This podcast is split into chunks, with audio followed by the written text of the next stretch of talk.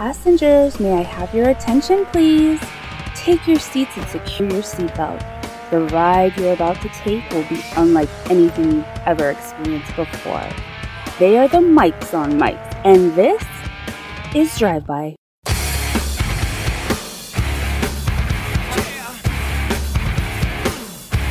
Welcome, welcome. I am Mike J. He is Mike S. We are the Mikes on Mics, and this is the best wrestling podcast you haven't heard of until today. How's it going, Mike? Oh, man, I'm actually having, like, a really good day. I've been having, like, a terrible week. It's a fucking terrible week, right? Every Thursday's always a bad day for us at work, right?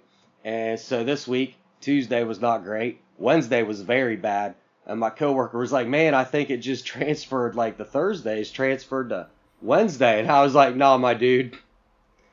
I was like, that was Wednesday. I was like, yeah, it seems that way. And on Thursday, it was looking bad, and it was bad. And he was like, man, so I guess it didn't transfer to Wednesday. And I was like, nah, dude, what we're actually having here is a legit bad week. Like, well, I feel you on all of that. I actually had a pretty bad week that was highlighted by something really cool that actually turned into something not so good, which I will explain off air to you. Little teaser for everyone. Not a teaser because you will never hear about it.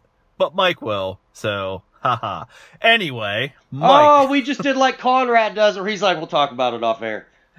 Exactly. NXT, man. Let's get right into it. I'm going to be real up front and honest with everyone. I didn't get to take notes. I want to kind of just touch on some highlights because it was an amazing show. There's not a lot to really critique. There's a lot to talk about, but we're going to condense it because I have to, you have to, we have to talk about Blood and Guts. So we're going to save a little bit more time for that.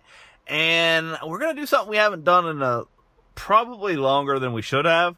We're going to spend some time because SmackDown, unfortunately for us, on this show, as a subject matter, it's kind of like the redheaded stepchild, which is unfortunate because I'm really starting to lean towards SmackDown being the best wrestling show on TV as a production standpoint, as a polished product that draws millions of watchers, or it just is. So let's roll into NXT, Mike.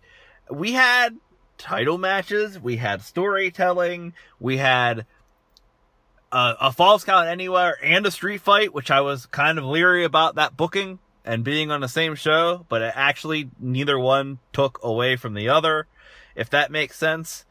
Swerve Scott beat Leon Ruff in a false count anywhere match, and we were then introduced to Swerve's faction, I guess we'll say. Okay. So this was a really fantastic false count anywhere match, which ended with the debut, I'm gonna say, of AJ Francis, who, if you watch the A&E show where they hunt for the old gear, he's the guy that does it. And it always said, I watched the first two episodes that said, WWE superstar in training. I'm like, who the hell is this guy? I've never seen him before ever. Well, here he is. Swerve is saved by him, helped to get the win by him. And later on, we get a little talking segment, promo segment with these guys in the back. It's Swerve, it's AJ Francis, and there's another guy and a female, and I apologize because I didn't catch their names. Like I said, I didn't take notes. I think the one guy is Shantae Adonis, and I'm not sure who the female is. But together, they look like a team, they look like a stable, so I'm excited to see where this goes, and I'm all for, I'm a faction guy, I enjoy factions. And with the Undisputed Era being over, I think NXT has room for another faction, and they're all seemingly heel right now, but that's okay. Let's see. We got more Ted DiBiase, Mike. Nice. I'm very happy by this. Cameron Grimes gets a win earlier in the night against the debuting Asher Hale, and Cameron's talking about how he's going to go celebrate. He does a little promo in the back, and Evereye show up. and he does a little thing where they're saying they want to join him at the party at the VIP room, and he says, I only got room for 3, and they look excited, and he says, me, myself, and Cameron Grimes, to the moon, and he walks out. And then he's later outside the club arguing with the bouncer, and the bouncer won't let him in, and he's saying, I'm Cameron Grimes, I want the VIP booth. He's like, Mr. Grimes, somebody already rented out the whole building, or bought out the whole building, and a limo pulls up with a big dollar sign on it. Ted DiBiase gets out and says, everybody's got a price, and gives his famous laugh. It was fantastic. We leave the shot with the camera zooming up to the sky as Cameron Grimes yells to the heavens, Ted DiBiase! It's fantastic, Mike. This is maybe one of my, like, top 3 or 4 favorite things going on in wrestling right now. Like, this got... Every time they do these segments, Bleacher Report gives it, like, C grades, and I just don't understand it, because it's fantastic. I don't know if they're because, like, well, it's too sports entertaining, but you know what? This is the sports entertaining shit that works for me. It's fantastic. I'm a known... opponent of sports entertainment shit, and even I like this. Yeah, when it's done right, it works, and this is working. Let's see. We got to see Thatcher and Ciampa in action. They actually went against Grizzled Young Vets in a very good match, and got the victory because I believe Ciampa took Wade Barrett's shoe off and hit one of the GYV in the head behind the ref's back, and they got the win. So that was from the promo last week, which I didn't really get into, where they talked about people in England taking their shoes off to insult them. I don't know. That's not an American thing, so someone else can explain that, I guess. I fucking hate in wrestling when they use a shoe as a weapon. I do too, but this actually worked out. We also had a neat little segment where Johnny Gargano's busting into William Regal's office. Scarlett is sitting there. This is a little bit of a throwback to maybe a bit of an Attitude Era, but more friendly, as Austin Theory is looking at William Regal's brass knuckles as Scarlett's sitting there with half her chest hanging out, and he's saying, those are so big, are they real? Mm-hmm. And she looks appalled, and William Regal looks appalled. He's talking about the brass knuckles, but, long story short, Austin Theory's going to face Karrion Kross next week and die. Yeah. And later in the night, these two actually end up attacking Karrion Kross while he's having a segment talking with Scarlett that then ends up with Kyle O'Reilly confronting him, ends up with Pete Dunne confronting both of them, with then ends up with Finn Balor confronting all of them. So the NXT title picture looks interesting and fun, and I like that. I just like what they're doing right now. Yeah, they're trying to build the division up. They have guys that maybe the fans always thought should be there that weren't, that are getting that spotlight. Of course, you have to keep Balor there. Exactly. Yeah, it's good stuff. Saray got a win. We're also furthering the Tony Storm and Zoe Stark story with some backstage stuff. That's all good. L.A. Knight got a win over Jake Atlas. L.A. Knight is a fantastic promo. I've also learned from one of his interviews that when he's doing the walking promos in the back or walking to the ring cutting a promo, he's not scripted. He has free reign and is doing what he wants to do. And it's fantastic. He's okay in the ring. I haven't been blown away. I've been a little impressed with the in-ring stuff, but not like, oh my God, this is the next, AJ Styles. But on the mic, man, all I can think of is The Rock, and that is a tall measuring stick. That's a lot to put on someone. It is. A big, big measuring stick indeed. So let's see. We also get setups for next week. Kushida is going to put his Cruiserweight Championship up against Escobar for his rematch. And Raquel Gonzalez is going to put her title on the line against Mercedes Martinez. So we have a pretty interesting card already for next week as it's stacking up. And we get to the main event, which was the NXT Women's Tag Team Street Fight for the titles. Our champions, Shotzi Blackheart and Ember Moon, or Fire Pit, against The Way and Candice LeRae and Indy Hartwell. This was a damn good match. We also got segments earlier with Candice and Indy. Austin and Johnny left because they said it was their night. And then we get a segment in the back where they're walking into the women's locker room, and there's a picture on the chair that Dexter obviously drew for Indy, and Candice is doing everything to distract her from seeing it and eventually hides it. And then, of course, Dexter is looming, which is creepy because it's a locker room, but looming through the door, and she distracts her so she doesn't see him, and then walks over and shuts the blinds. This stuff, again, I love what they're doing with The Way. I like the way they're including Dexter Lumis in it. This match was fantastic. Shotzi did a dive off the scaffolding that's outside the announce table again. She's just, I know that you think she's cheese, and I understand why you say that, but this chick reminds me of Mick Foley, which maybe isn't very good for her long term. But man, does she wrestle with that reckless abandon that you don't really see these days. And I'm all for it. However, we have new women's tag team champions, Mike. I did see something about this. The Way, Candice LeRae, and Indy Hartwell defeat Ember Moon and Shotzi Blackheart to become the third team to hold those titles in their short lifespan. I want to kind of bring that up with you. So these titles were introduced after the tournament. Now, what I've heard and gathered is the winner of the Dusty Classic was supposed to get these titles, but, you know, real world COVID, they weren't done. So instead of saying they were going to be the tag team champs and not giving them titles to actually carry, they did it the way they did it. So I get it. Then, of course, right away, they lose that night. So we have new champs.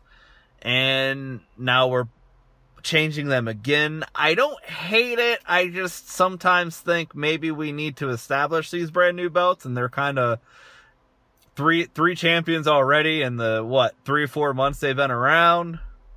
Yeah, is it too much? It's too much. Do you think with Johnny having the North American title, I like that The Way gets this highlight because they are one of the best things on NXT right now, from top to bottom, from in-ring to promo to skits and segments. So is it maybe just a way to shine them, and maybe they get a long run? Like, I think they need to have these titles for a while. It might just be a way to build this unit. Yeah, and if that's the case and they keep them on them for a while and they make them a dominant force, and I don't even care if it's dominant because they're better than everyone. I'm okay if it's dominant because they're better heels than everyone, if that makes sense. I know it makes sense to you. I'm all for it, but keep these titles on these two for a long, long time. Let's not split this group up anytime soon. I love it. And let's have a long, long reign with The Way and gold. Austin Theory is now the only one that doesn't have any titles, so how about that? Well, man, maybe he'll win that NXT title. Yeah, I'm sure he will survive against Karrion Kross next week, right? Yeah, he might beat Karrion Kross next week, and then that'll give him a title shot, you know? I wouldn't count those chickens. Mike, we need to get into it. AEW, Blood and Guts. I watched all of this. I know you really paid mostly attention to the actual Blood and Guts match. I actually watched more of the show than I thought. Now that I'm looking through like everything here on it, I actually watched more of the show than I thought. So I have a few notes. Let me just start this. I know the night started with the tag match that we set up last week with Kenny Omega and Nakazawa versus Mox and Kingston, right? Did you see any of that? Yeah. Okay, I thought this was fucking dumb.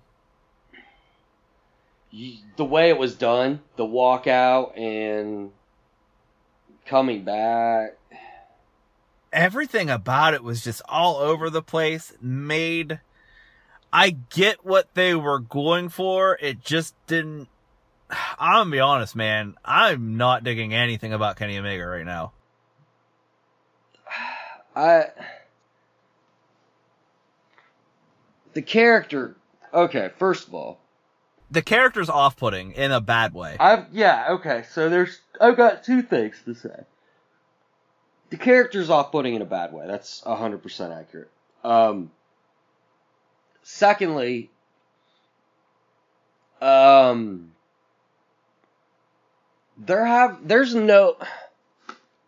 not putting him in the ring with people on his level, right?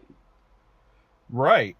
Like, Jon Moxley, sure, man, Jon Moxley's star level, star power, Jon Moxley's right there with Kenny Omega. In ring, not at all, man, and they keep putting, like, he's not having, like, great, like, you know who he needs to be having, like, feuds with, man? Fucking Pac. Fucking Penta. The whole fucking Death Triangle. People that can keep up with him in the ring. I think that's why they're going with this.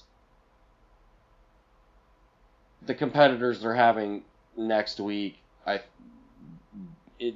Regardless of who wins, we'll get into that later. Orange Cassidy. Yes, we will. Pac. Those are people that can keep up with him in a ring. The character itself, though, like everything the entire thing they're doing right now with, I guess you could call it the Bullet Club, is just not enjoyable to me. They all just kind of fucking suck. Yeah, it's just, it went from a really cool idea to how is this going to affect both companies to we're clearly seeing this is just to get Omega over and let him play with all his friends and be damned anyone that's in their way, like the Impact title. That was then I saw Bully Ray tweet out about the fact that Nakazawa, whatever you fuck you pronounce his name, carried that title out and how Impact should be pissed. And I don't necessarily agree with what he's saying, but I get what he's saying. I think as a guy who held that title, I think he's speaking with like that's the point. He's speaking with a little bit more emotional attachment to it. And with that said, I kind of agree. I'm like with you, man. It's like, I don't disagree, but I also don't like agree. Like, I get it. You're speaking from a passionate place, man. That's the belt that made you a fucking world champion. That's what minted your career, made you not just a tag team specialist. Yeah, absolutely. I get it, man, but I thought it was kind of a neat thing. Like, he's got too many belts, man. He's got to have a motherfucker help him carry him. That's what I thought was neat. And I still like the idea of this belt collector thing. I just don't like how we're going about it. Yeah, that's exactly it. Like, it's a great idea. Boy, this is kind of the story for the show. Great idea, maybe not done properly. Exactly. So, oh boy. So anyway, yeah, it was a little bit much for me. The tag match just didn't need to happen. The tag match, I don't know. Look, I'm not saying the match itself didn't need to happen, right? The match itself needed to happen to further a storyline. It needed to happen. Fair. They needed to have this match. They really did, because they don't do things like this regularly, which is have a fucking match when you should to further a feud. So, like, I'm going to give him props on that. Like, the match was needed. I don't know, man. Like, you didn't have to have... It just didn't need to be done that way. Even Bleacher Report hated it. Okay, good. Well, did you see any of the, excuse me, Cody and QT match? Yeah, okay. I did. You know that I'm not a fan of QT, like, at all. No, and I don't think anyone is. I think Cody Rhodes is, which is why he's fucking having a match with him here. Uh-huh. You know, I have a love-hate relationship with Cody, because I really enjoyed him in WWE. I even enjoyed the Stardust character. I've said this several times. I liked him when he was independent. I saw some of his Ring of Honor matches. I enjoyed him at the first All Out. All of that stuff. I didn't see a lot of his New Japan stuff, but man, he just seems to be so pompous since all this started, and it's a turnoff, but whatever. I still give him time of day because I still have a place in my heart for him. You know what I mean? But I was watching this match, and I'm trying to enjoy it, and I'm not trying to sound all Jim Cornette here, but when I saw, of all people, QT Marshall kick out of a tombstone followed by a crossroads, I just didn't get it. I didn't get a lot of things about this match. And then where does the blood come from? How did that happen? Because I missed that. It's Cody. It's Cody. It's what we do. I guess. Like, I'm watching this, I'm like, is this a cut that was taped shut that was supposed to bust open earlier and didn't? Now it just popped? Because I didn't see any contact. There's just blood gushing down his head. I was confused by this whole thing and did not enjoy it at all. You know what I found confusing was the end when Anthony Ogogo came out. And punched him in the gut? And punched him in the gut, right? Which means that we're continuing this, like, Nightmare Family versus Factory feud, right? Which actually, maybe we should give them credit, because Cody's feuds are, like, usually just 1 week. Well, yeah, we'll give him credit for that. But I'm also saying, so if that's the case, right, we're furthering this feud. He already took on the leader, so why were we going backwards? Yes, exactly. And why? There's that. Okay, so I've got that was one of the things. The other thing is, why did we need to beat QT then if we're going to continue this? Wouldn't it make sense to let Ogogo come out and punch Cody? Punch him in the match, and then QT gets the win. QT gets the win, but instead, Cody had to come out and be like, hey, look at me, I'm Cody. And get the win. Oh, yeah. Well, okay, so I don't know. I might have missed the match. I know there was a Varsity Blondes tag match, right? Cody Rhodes only loses when he needs to leave TV for a bit because he's got something better to do. Yeah, I know. Weird how that works, huh? Yeah. Actually, let me correct what I just said. This was a four-team tag match? Is that what this was? That's what this was, yes. Okay. We're skipping over Scorpion Sky and Ethan Page beating up Darby Allin, but, like, who cares? Right? I mean, I didn't take notes on it because there wasn't really much to take notes with. That bump was pretty scary, which is all the more reason that something later just doesn't work. I didn't watch this tag match because I just didn't understand why I knew SCU was going to win. Because I didn't understand why the number one ranked team had to fight a match to be declared the challengers for the titles. And on top of that, they have that whole stipulation where, well, if we lose, we're never going to be a team again. So I was just like, well, SCU is going to win. I have no reason to watch this. And I skipped it. Okay. Yeah, I didn't watch it either. So I wanted to bring this up. I was just trying to get to the good stuff. Yeah, me too. There was a Miro promo before the Blood and Guts. I never noticed this before. But it appeared that Tony Schiavone was mouthing all the words that Miro was saying as he was saying them. Oh, I didn't notice that, but I'll go back and watch it, take a look at it again. It's not the entire promo, but it's bits and pieces, and so I'm, like, sitting here thinking, is he reading off a cue card and he's reading them? Is it so... Because we hear all the time, well, we don't have scripts, we don't rehearse, it's just off the cuff. There's no possible way, for Miro at least, because he's literally mouthing it with him. I watched, did you happen to catch the HBO Max Fresh Prince of Bel-Air documentary they did a few months back? No.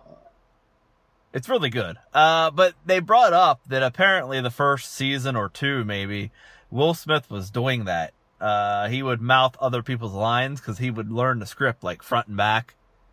And then he would end up mouthing people's lines and they would always catch it because he always did it. And they would yell at him, like, you got to stop doing that. And it's probably something, as I watched it growing up, I never noticed, but they showed it on the documentary, and it's clear as fucking day. And that's what this reminded me of. I'm like, he's mouthing Miro's lines. Like, what is going on? I don't know. It just stuck out.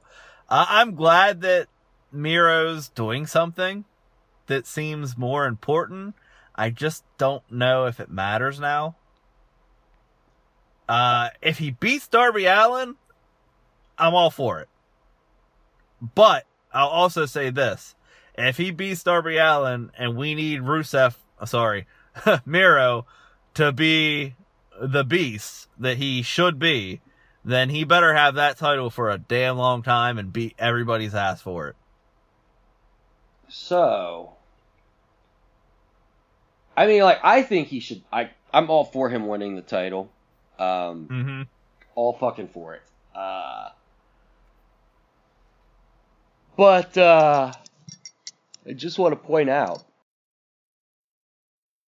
that he's still just going to be a mid-card champion. Oh, I knew that's what you were going to say, and you're spot on. So, what you're saying is maybe Vince is right sometimes? I'm not saying Vince is right sometimes, man. I'm saying that he is in the same spot he was in.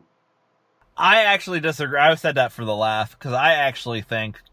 And it goes to the whole thing where Vince didn't like the Rusev Day idea. I still feel like Vince saw him as a monster and wanted him to be a killer and didn't want him to make jokes. Hey, I mean, and I understand that. I get it. Here's the thing, man. I'm not even saying either one of them's right or wrong. If that was Vince's vision for the character, then right on. And if Miro himself personally just doesn't want to be that all the time, then right on for you, man. Yeah, no, I'm with you. Mike, do you want to get into the Kenny Omega promo before we do Blood and Guts? I mean, we can. Kenny Omega had a promo. You sound so fascinated by it. He came out and had a promo. He's the wrestling god. He's the greatest thing that ever happened to wrestling. And he's going to be defending the title against... Well, I'm going to go ahead and assume Orange Cassidy at this point. It has to be, right? After that promo, it has to be. Mm-hmm. So, Orange Cassidy came out, and he basically was like, because Kenny was like, basically just announce it's me and Pac right now. Fuck Orange Cassidy. So Orange Cassidy comes out, and they have a little showdown, and then we went to commercial break. I didn't like that they basically, they telegraphed 100% that Orange Cassidy was going to be. Right there, they were like, Orange Cassidy is going to be facing Kenny Omega at Double or Nothing. Right there, what they said.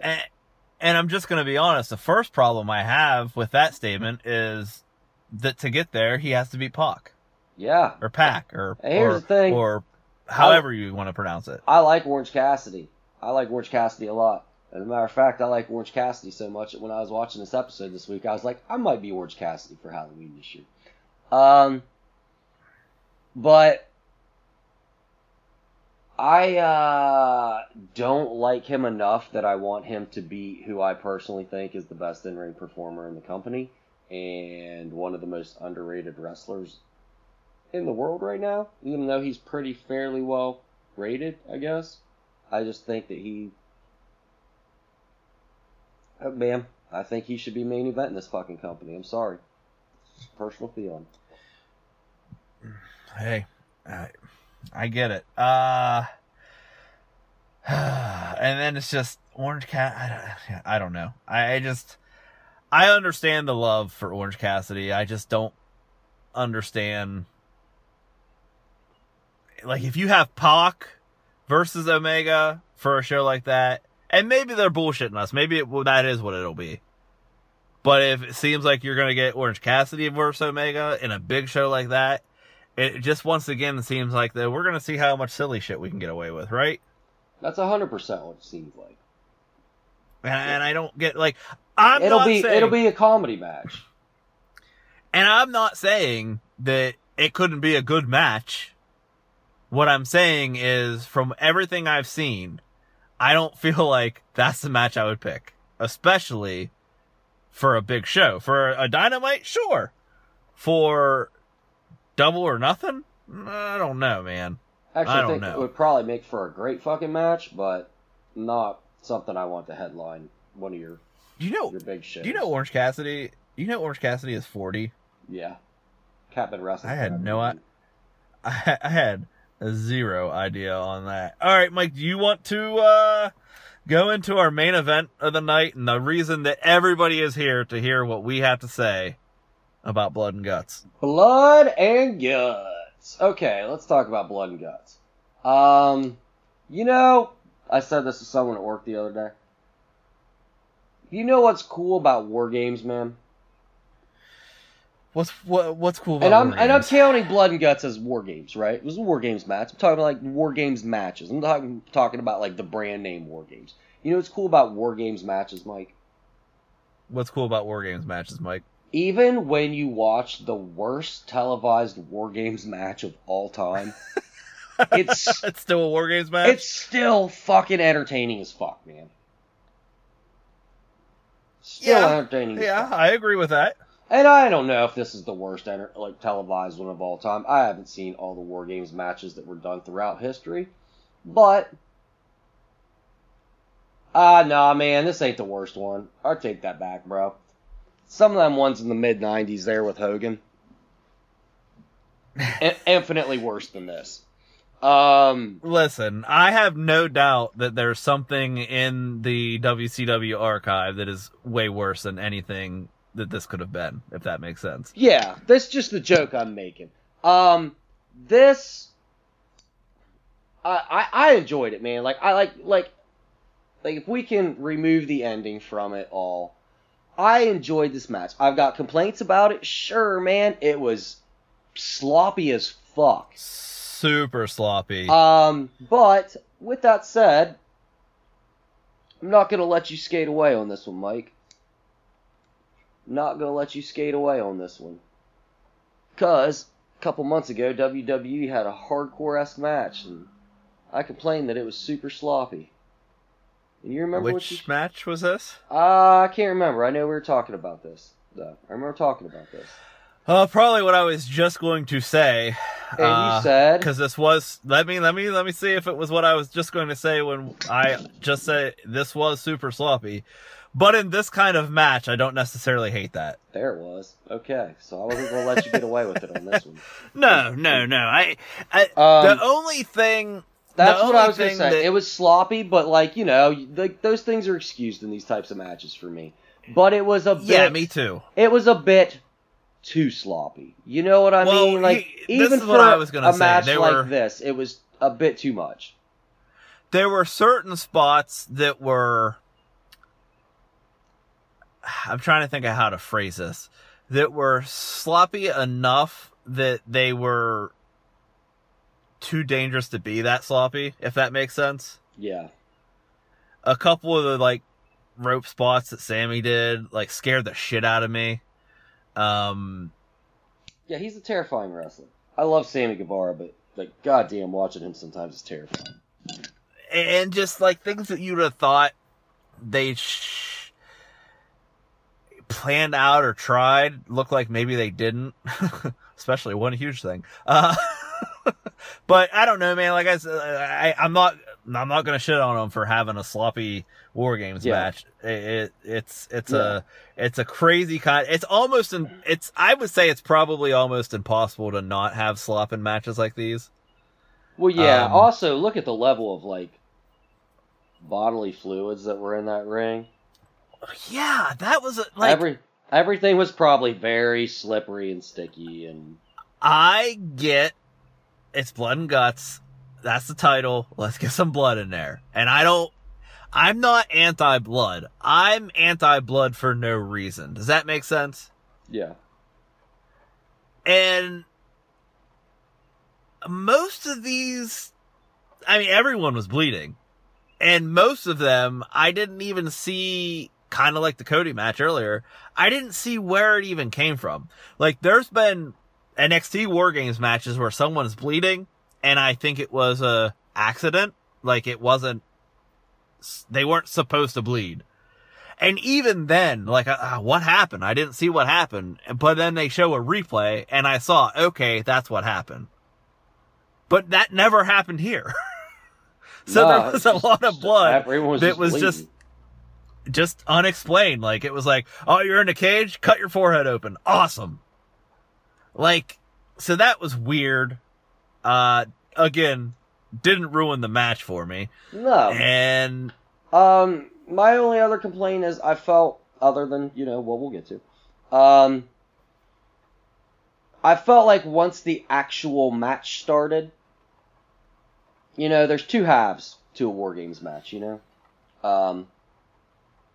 There's the first half where everything's meaningless, and then there's the second half, which is the actual match. It felt like once they got to that second half, it just was, like, kind of rushed through. Yeah. No, I do want to add... Oh, hold on. I made two quick notes on this on my phone. Fuck, I'm so glad I remembered these. Did I make two quick notes? Just one.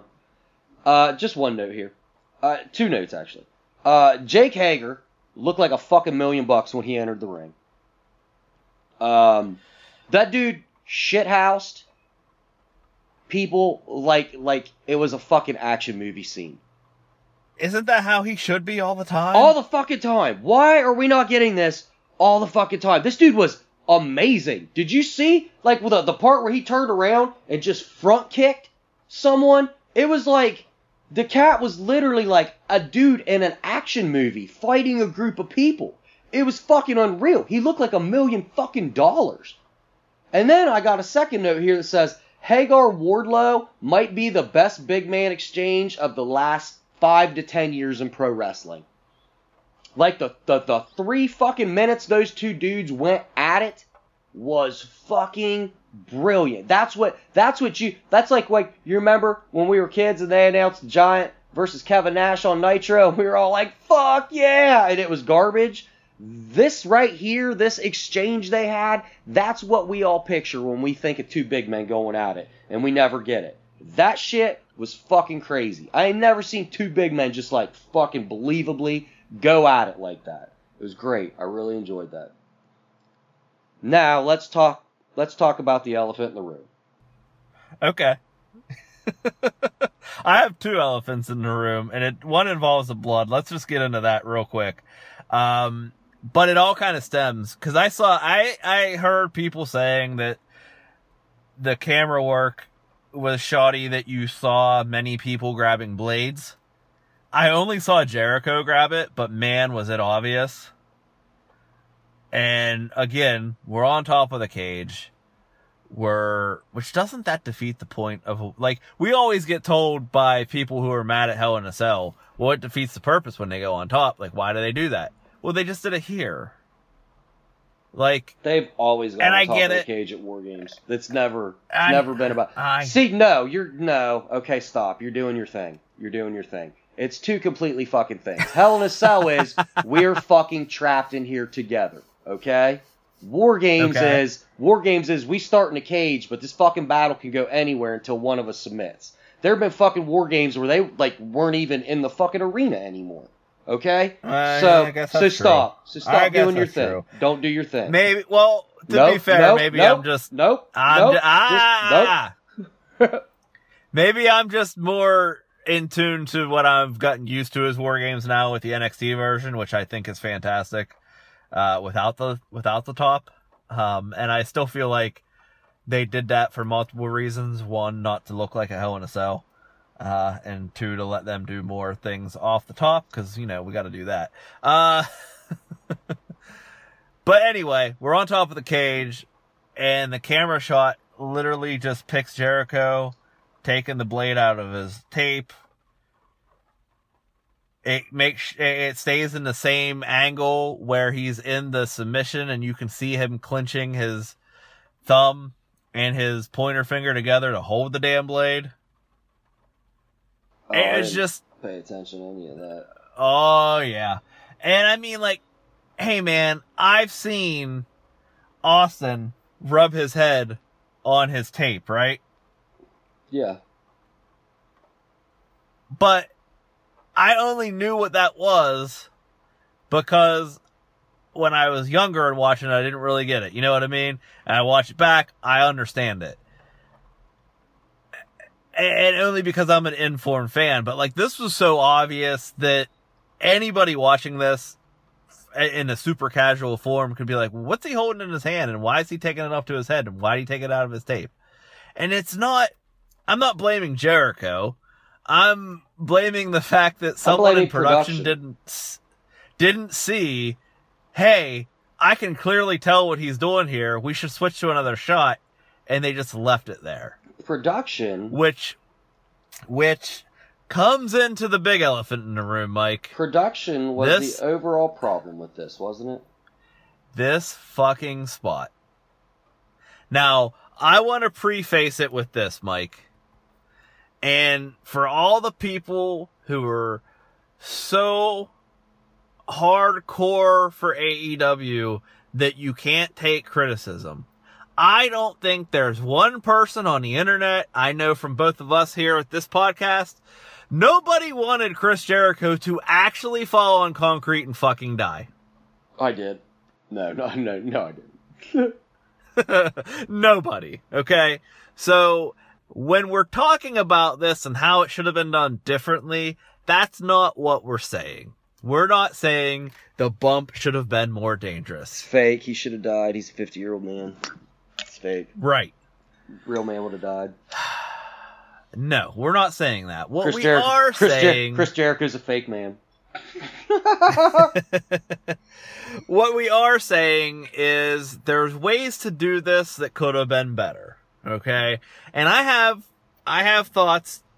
You have thoughts. I'll just go. Yeah. The bottom line. I don't want to give the bottom line. I was talking to my friend who. Line. I was talking to my buddy who is a casual wrestling fan who used to be a super hardcore fan. He'll check WWE stuff out every now and then. He does not watch AEW. He's the one that I said saw something. I was like, yeah, I'm never watching this shit again. I can't remember what it was at this point in time. I sent him the clip. I just didn't preface it with anything. I just sent it to him. Just the push and the fall. And he just texted me back, what the fuck is that? And of course I ended up talking to him about it. And I'm like, in the time we talked about it, which was like 5 minutes.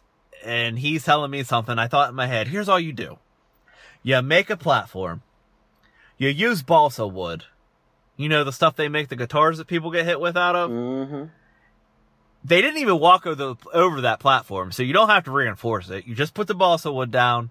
You put not a crash pad, you put an airbag. Because airbags deflate. That's what WWE tends to use. You put some powder on top of that so it puffs up. And then you take a wide shot.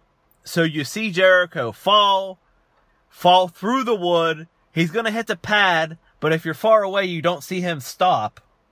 And then that pad's going to deflate. And then, while you focus on MJF, and he's motherfucking Chris Jericho from the top of the cage, you pull that pad out with guys under that platform that you created. And then you reposition Jericho on top of the actual concrete with the wood underneath him, and it looks horrific, right? Yeah, it's pretty simple. I'm not a wrestling producer. I'm not a billionaire running a wrestling company. Why can I come up with this and they couldn't? Well, here's the only problem. It's going to be hard to have all that shit go down with a live audience. But... no, it wouldn't. You're under the platform, Mike. Okay, so they're under the platform. I was going to say, at the same time, they're not watching Jericho, man. They're looking at MJF on top of the cage. Right. I mean, it's Magician Mr. X, Mike. You know what I mean? Yeah. Like, WWE just did this in Stand and Deliver when Adam Cole and Kyle O'Reilly went through the platform. It was an actual metal platform. Now, would I want Jericho to fall from that height on metal? No. That's why I said use a balsa wood. It's a lot better than fucking cardboard that's painted to be steel-plated. You know, or just maybe paint the other side of the fucking cardboard, huh? Well, here's the thing. Yeah, but they're calling it steel, and anyone that has half a brain knows that steel doesn't look like that when you hit it, right? Well, it like, nothing crumpled on it, you know what I mean? That's what I'm saying, because it wasn't. Like, so just say it's a wood platform, and make it actual wood that's soft, that you can break through with minimal injury or impact. I don't understand how this wasn't thought through, because you have to imagine they tested this, right? Oh, I feel like this was thought through. That's the sad part. That's the problem, Mike. That's the sad part about it, is that I feel like this was. And, you know, I see people saying, like, well, it's safety. Even our own High Fiver, we kind of talked about it offline. And it's not... I want people to be safe. I didn't like Darby getting tossed down concrete steps that much, because it was dangerous. But you can't, like, if you saw, I saw someone put a tweet out, and it was perfect. I saw a lot of tweets that were actually perfect and trying to say the exact same thing that I'm trying to say. But it was like, Endgame wouldn't have mattered if it looked like this, and the snap was this way, and it had Iron Man, Tony Stark, Robert Downey Jr., with the glove on, in front of a giant green screen with all this stuff on him, for his Iron Man stuff. That's the point. Like, this is a live stunt show. Okay? Now, or a live action movie. Let's be even more specific. It's a live action movie, man. So, like, I didn't watch Falcon and the Winter Soldier and expect to see someone drop off a building and then watch them land on the crash pad, right? Right. Like, it's shot so we don't see that. You know, it's shot so that when the guy hits the crash pad, now we reshoot a guy laying on the ground dead, or whatever the case may be. So, if you're doing it live, you have to do it a different way, and there's ways to do it. You could even, I think my idea works fine. You could do, you had a similar thing, but just stay away and don't shoot up on Jericho. I saw it would have been fine if we had a wide angle, and JR said, we're out of time. You know, they showed MJF, he did his thing, and then we're out of time. And leave them hanging. But this was, like, actually the absolute worst way to do it. Yeah, it really was. I just... And... I don't and think... And it feeds... Oh. Go ahead. No, you go ahead. I've been talking way too much. I don't think they've got the right people in place backstage. Tony Khan's brand new at this shit. And I feel like right now, the people that you should really be looking at, I don't know who fucking produced this segment. But right now, I'd really be turning a fucking real eyeball towards Dean Malenko, Arn Anderson, any of the old hands they've got back there. Cause this was on y'all's watch, man. Y'all should have known better than this. Like,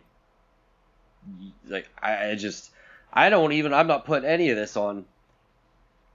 I don't, like, want to blame Tony or anybody. Tony Khan this was the people that produced this. Like, y'all should have known better. You should have fucking known better.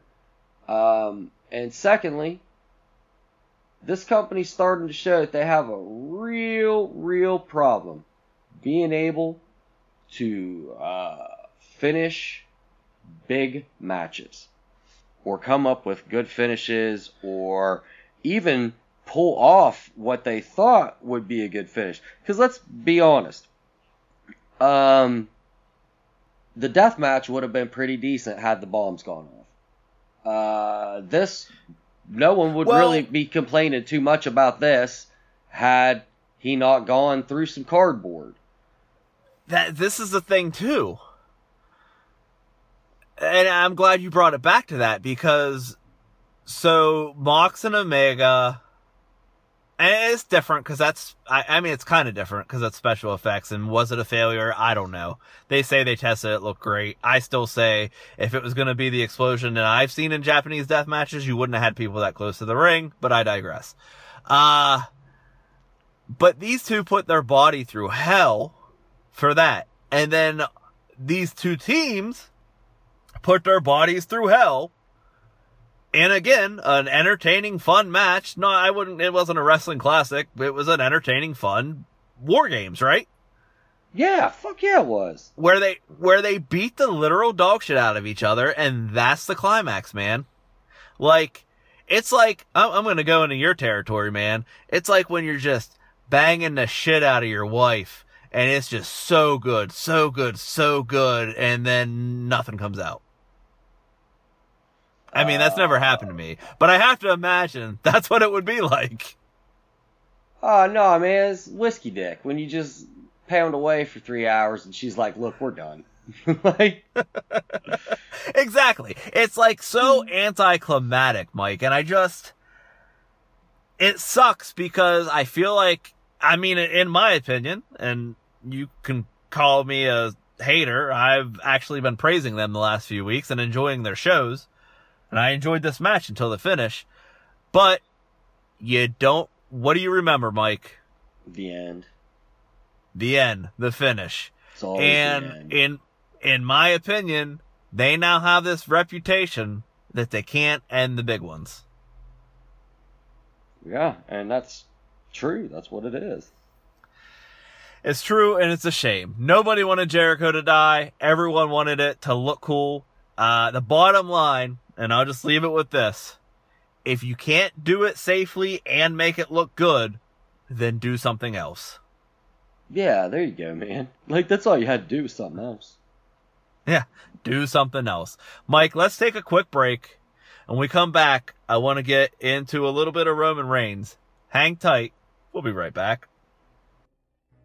All right, Lord Ketchum, what's your favorite line from a Star Wars movie? Man, why you gotta put me on the spot like that, man? No, come on. Tell me a line from your favorite Star Wars movie. Yeah. Quick. It doesn't matter what your favorite line from a Star Wars movie is. It is. It does. It isn't. Guys, pull over. Well, hey there. We were so busy arguing that we almost passed right by you. Hey, you like movies, don't you? No, wait. You love movies, right? Why don't you join me? The Lord Ketchum. And me, Dave King of the Road. And me, the Mayor Matt Logson, every other Tuesday. Typically every other Tuesday. Yeah, okay, so join us typically every other Tuesday on Nostalgia Highway, the movies you know from the guys you don't, the No Frills Movie Review Podcast. We bring our own unique and in-depth analysis of your and our favorite movies from yesteryear. We may argue. We will f***ing cuss. We absolutely will spoil key scene reveals and plot points. Because we only review movies that are 15 years or older. Typically, we review movies that are 15 years or older. Yeah, typically. Hey, who's making the rules anyway? We better get a move on, fellas. I'm sure there's other hitchhikers that are wandering along the highway waiting for us. You're right.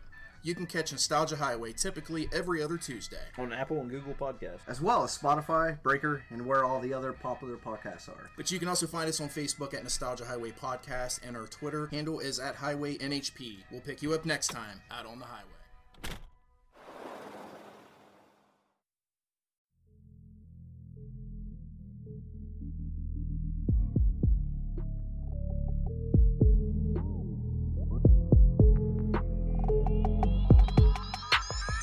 This show has more leg slaps than WWE and AEW combined. Wait, why?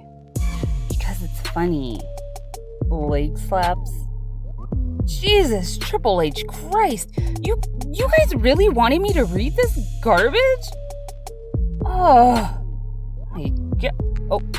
Oh. Yikers, I'm recording. This is Drive-By. All right, Mike, we got to get into our redheaded little stepchild here, SmackDown. Unfortunately, with the nights that it falls on, gets a little neglected. But, man, we need to talk about Roman Reigns. We should talk a little bit about that epic match from last Friday, and just the work that he's done, because as of this recording, Retro SmackDown hasn't happened, and the last match that we saw with Daniel Bryan, possibly in WWE, oh, look at that, was against Roman Reigns, and it was fantastic. They gave them lots of time. They wrestled a wrestling match. There was zero interference to a clean finish. And I just have to ask you, Mike, when was the last time you saw a bad Roman Reigns match? You know, man, it's been long enough that I can't remember. Me neither. I just don't think... I think he's getting praise. I don't think we are giving him the praise. We used to talk about Roman all the time, and we are two guys that... We're not in the fan club of Roman sucks. We were two guys that were like, man, we really like this guy, but his booking's not the best. And now here we are, Mike, and it's absolutely everything I could ask for. Man, let me tell you, it really was worth the 4 years of Roman Mania, wasn't it? Boy. I can't argue anything there, man. Like, it's almost like, why didn't you do this 5 years ago?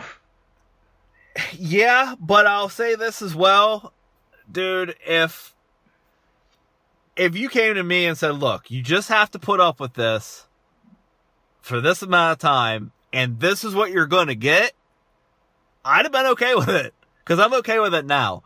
Roman Reigns is on another level, and I'll go too far to say, I know you said Kenny Omega is or was or should be the best wrestler in the world. I have to think it's Roman Reigns. Is he a technical, like, masterpiece like Kenny Omega is? No, but he has absolute amazing wrestling matches, right? Bro, come on. You really? Okay. Like, I was with you up to everything where you were like, Roman Reigns is the best professional wrestler in the world. Like, come on, man.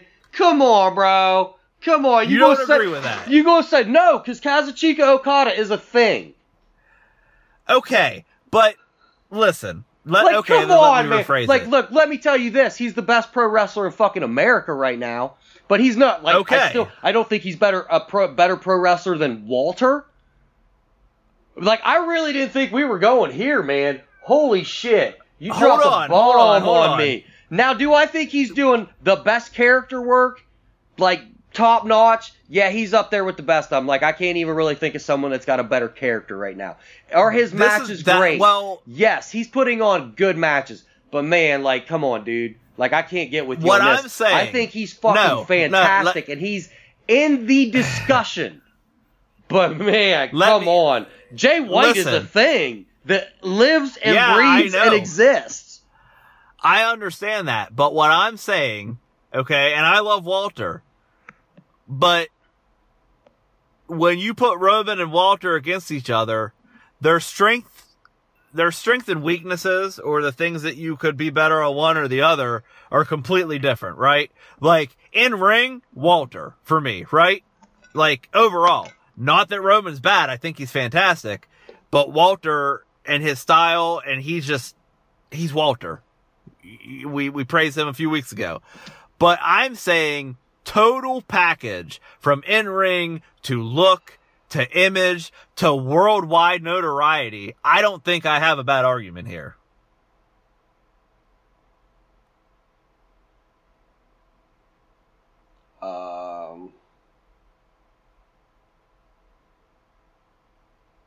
Look, man, I'm not going to say... I understand, listen. He's not... I know you... He's in the conversation for me right now, right? He's probably, like, top three in the world right now, right? I'll give you that, right? I know I'm not going to come in here and convince you that someone who isn't working the New Japan style is better than them. I get it. Look, but it's not even the New Japan style, right? It's not even that, man. I just personally think that there is no one better in the world than Okada. And there hasn't been for about 5 years, and there's probably not going to be for another 2 or 3. And I'm saying from the standpoint of when you put in the worldwide recognizability, I don't know if that's a word, but it's the way I said it, and just the whole package as a whole that can be presented and related to me, I don't think there's anyone better. I mean, now, that's cool, I'm not saying, that's for you. I know that Okada's amazing. I also know that I don't watch New Japan like you do. And I know that a majority of Americans don't watch New Japan like you do. You get what I'm saying? Mm-hmm. So what I'm saying is the total package, man, from the promo, which is top-notch, to the in-ring, which is below the promo but still top-notch, to the look, the new entrance music. I mean, come on, man. Come on. Come on, dude. Like, you can't sit here and tell me. Like, no. Come on, man. Come on, man. Like, I can't. We're gonna agree to disagree on this one. I'm not saying, and I didn't say he is. I said I feel like he is. That's my opinion. That's great, and I man. Don't feel like, that's great. And like, so I'm not like. Here's the deal, man. I'll tell you this. For the wrestling that I know you watch, you're probably not wrong. Except I still think Walter's better. But, with that said, for the wrestling you watch, you're not wrong. Do you know why Walter, in my opinion, isn't better? Because he's not a better character. And you have to have the whole package, and that's what I'm getting at. Like, I Walter's really awesome. Walter's character, so I like his character. It's just not better than Roman. And like I said, it's a total package thing for me. And I just don't think you can. I don't have anyone that hits all those levels for me like Roman does. And I think it's a strong argument. And I think the fact that you said he can be in the conversation says that you don't disagree with me as much as you want to pretend you disagree with me. I don't disagree with you as much as I initially disagreed with you when you said it. But I still disagree with you pretty heavily. Okay. Well, I think he's in the conversation. But my opinion, I'll tell you, nobody's doing better. Total work. Look, nobody's on American doing better TV, total work. On American, look, I'll probably tell you right now.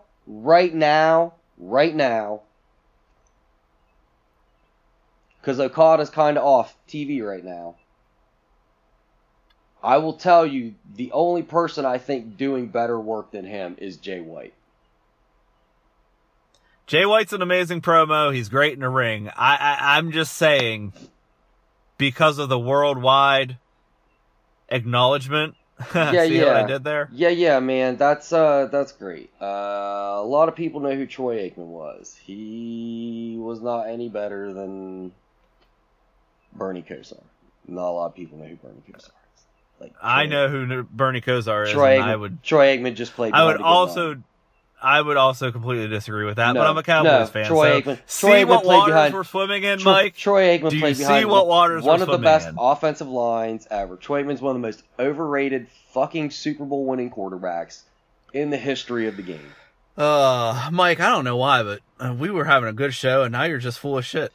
Look, I'm not bagging on Aikman either. I like Aikman. I like Emmett Smith, right? But I don't think those two guys. I think those guys get way too much credit for what the front line did for them.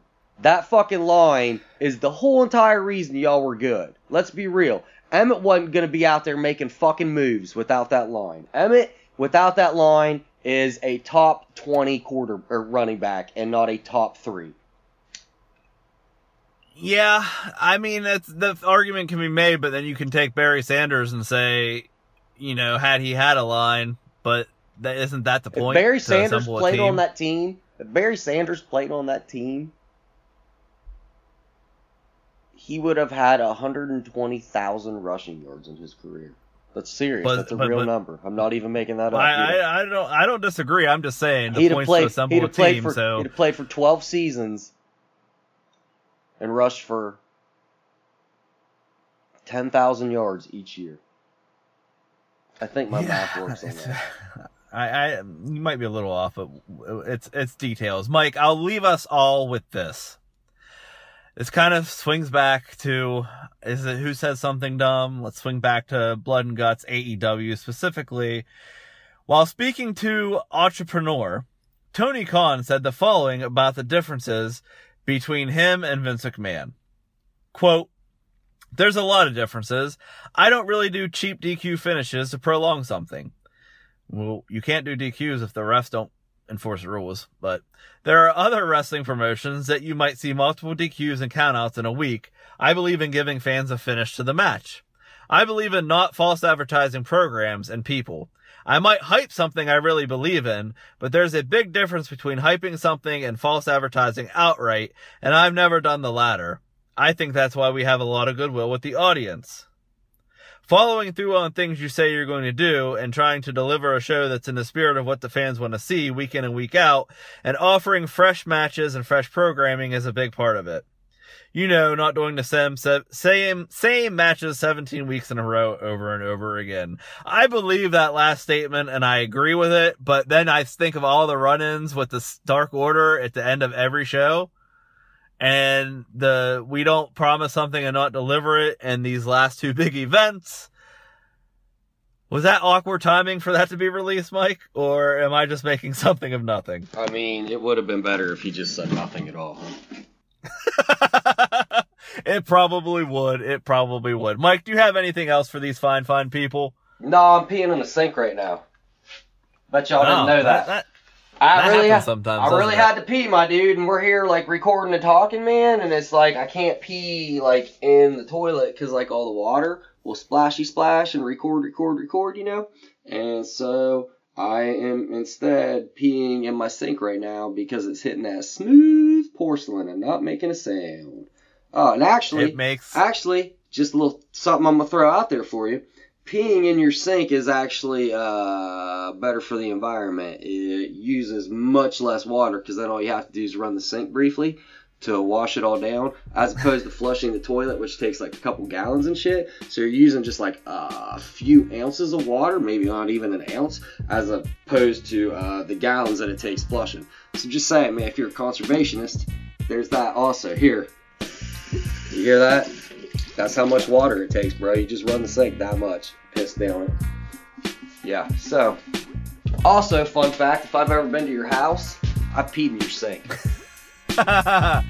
Mental note. All right, done and taken. Guys, I say it every week. It's been real. It's been fun. We will catch you next time. You guys are beautiful. We love you. Have a great week. I'm zipping my pants up.